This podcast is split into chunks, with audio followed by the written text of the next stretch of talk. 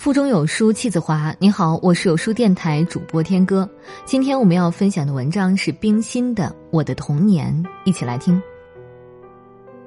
提到童年，总使人有些向往。不论童年生活是快乐是悲哀，人们总觉得都是生命中最深刻的一段。有许多印象，许多习惯，深固的刻画在他的人格及气质上，而影响他的一生。我的童年生活，在许多零碎的文字里，不自觉的已经描写了许多。当曼归对我提出这个题目的时候，我还觉得有兴味，而欣然执笔。中年的人不愿意再说些情感的话，虽然在回忆中充满了含泪的微笑，我只约略的画出我童年的环境和训练，以及遗留在我的嗜好或习惯上的一切。也许有些父母们愿意用来做参考。先说到我的遗传，我的父亲是个海军将领，身体很好，我从不记得他在病榻上躺着过。我的祖父身体也很好，八十六岁无疾而终。我的母亲却很瘦弱，常常头痛、吐血。这吐血的症候我也得到，不是肺结核，而是肺气支胀大。过劳或操心都会发作，因此我童年时代记忆所及的母亲是个极温柔、极安静的女人，不是做活计就是看书，她的生活是非常恬淡的。虽然母亲说过我在会吐奶的时候就吐过血，而在我的童年时代并不曾发作过，我也不记得我那时生过什么大病。身体也好，精神也活泼，于是那七八年山邹海隅的生活，我多半是父亲的孩子，而少半是母亲的女儿。在我以先，母亲生过两个哥哥，都是一生下就夭折了。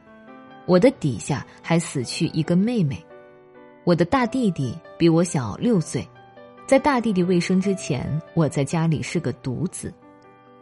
环境把童年的我造成一个野孩子。丝毫没有少女的气息。我们的家总是住进海军兵营或海军学校，四周没有和我同年龄的女伴。我没有玩过娃娃，没有学过针线，没有擦过脂粉，没有穿过鲜艳的衣服，没有戴过花儿。反过来说，因着母亲的病弱和家里的冷静，使得我整天跟在父亲的身边，参加了他的种种工作与活动。得到了连一般男子都得不到的经验，为一切方便起见，我总是男装，常着军服。父母叫我阿哥，弟弟们称呼我哥哥，弄得后来我自己也忘其所以了。父亲办公的时候，也常常有人带我出去。我的游踪所及是旗台、炮台、海军码头、火药库、龙王庙。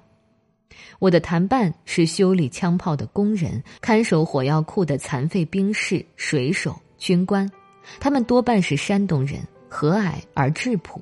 他们告诉我以许多海上新奇悲壮的故事，有时也遇见农夫和渔人，谈些山中海上的家常。那时除了我的母亲和父亲同事的太太们外，几乎轻易见不到一个女性。四岁以后开始认字。六七岁就和我的堂兄表兄们同在家里读书，他们比我大了四五岁，仍旧是玩不到一处。我常常一个人走到山上海边去，那是极其熟识的环境，一草一石一沙一墨，我都有无限的亲切。我常常独步在沙岸上，看潮来的时候，仿佛天地都漂浮了起来；潮退的时候，仿佛海岸和我。都被席卷了去。同志的心对着这亲切的伟大，常常感到争冲。黄昏时，休息的军号吹起，四山回响，声音凄壮而悠长。那熟识的调子也使我莫名其妙的要下泪。我并不觉得自己的闷，只觉得自己的小。因着没有游伴，我很小就学习看书。得了个好读书、不求甚解的习惯，我的老师很爱我，常常教我背些诗句，我似懂似不懂的，有时很能欣赏。比如那“前不见古人，后不见来者”，念天地之悠悠，独怆然而涕下。我独立山头的时候，就常常默诵它。离我们最近的城市就是烟台，父亲有时带我下去赴宴会、逛天后宫，或是听戏。父亲并不喜听戏，只因那时我正看《三国》，父亲就到戏园里点戏给我听，如草船借箭、群英会、华容道等。看见书上的人物走上舞台，虽然不懂得戏词，我也觉得很高兴。所以我至今还不讨厌京戏，而且我喜听虚声、花脸、黑头的戏。再大一点，学会了些精致的陶器，我的玩具已从铲子和沙桶进步到蟋蟀罐同风筝。我收集美丽的小石子，在瓷缸里养着。我学作诗，写章回小说，但都不能中篇。因为我的兴趣仍在户外，低头伏案的时候很少。父亲喜欢种花养狗，工余之暇，这是他唯一的消遣。因此，我从小不怕动物，对于花木更有普遍的爱好。母亲不喜欢狗，却也爱花。夏夜，我们常常在豆棚花架下饮啤酒、汽水、乘凉。母亲很早就进去休息，父亲便带我到棋台上去看星。他指点给我各个星座的名称和位置。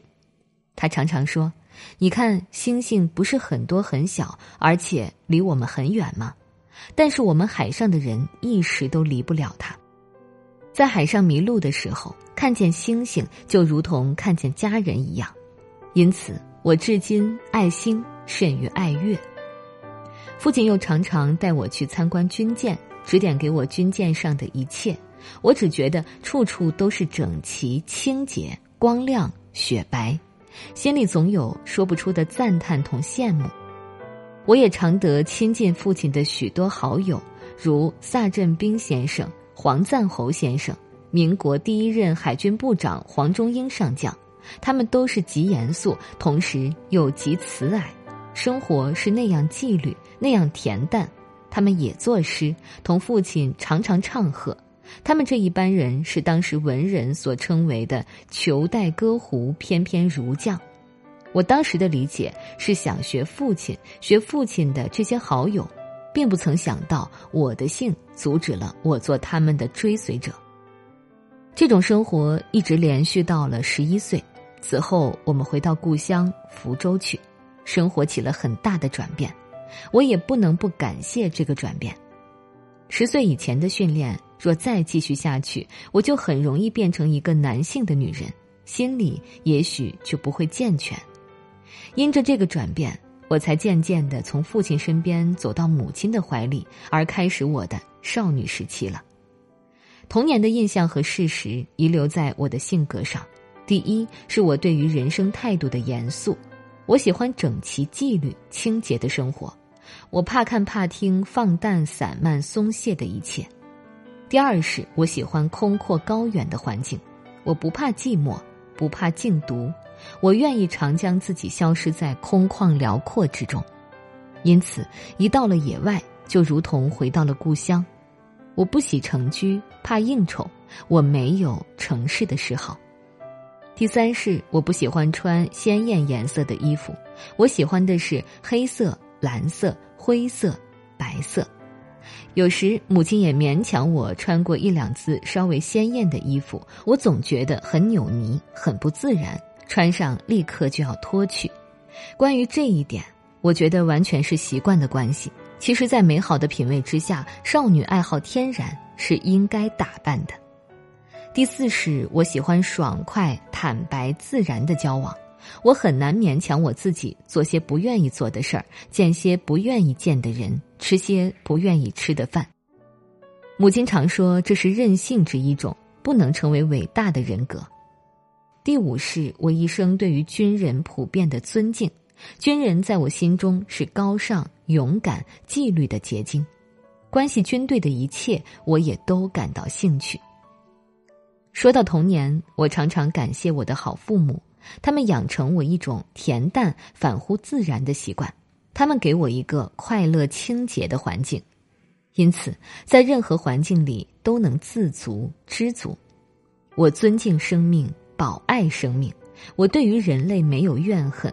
我觉得许多缺憾是可以改进的，只要人们有决心，肯努力。这不是一件容易事，因为生命是一张白纸，它的本质无所谓痛苦，也无所谓快乐。我们的人生观都是环境形成的。相信人生是向上的人，自己有了勇气，别人也因而快乐。我不但常常感念我的父母，我也常常警惕我们应当怎样做父母。一九四二年三月二十七日，歌乐山。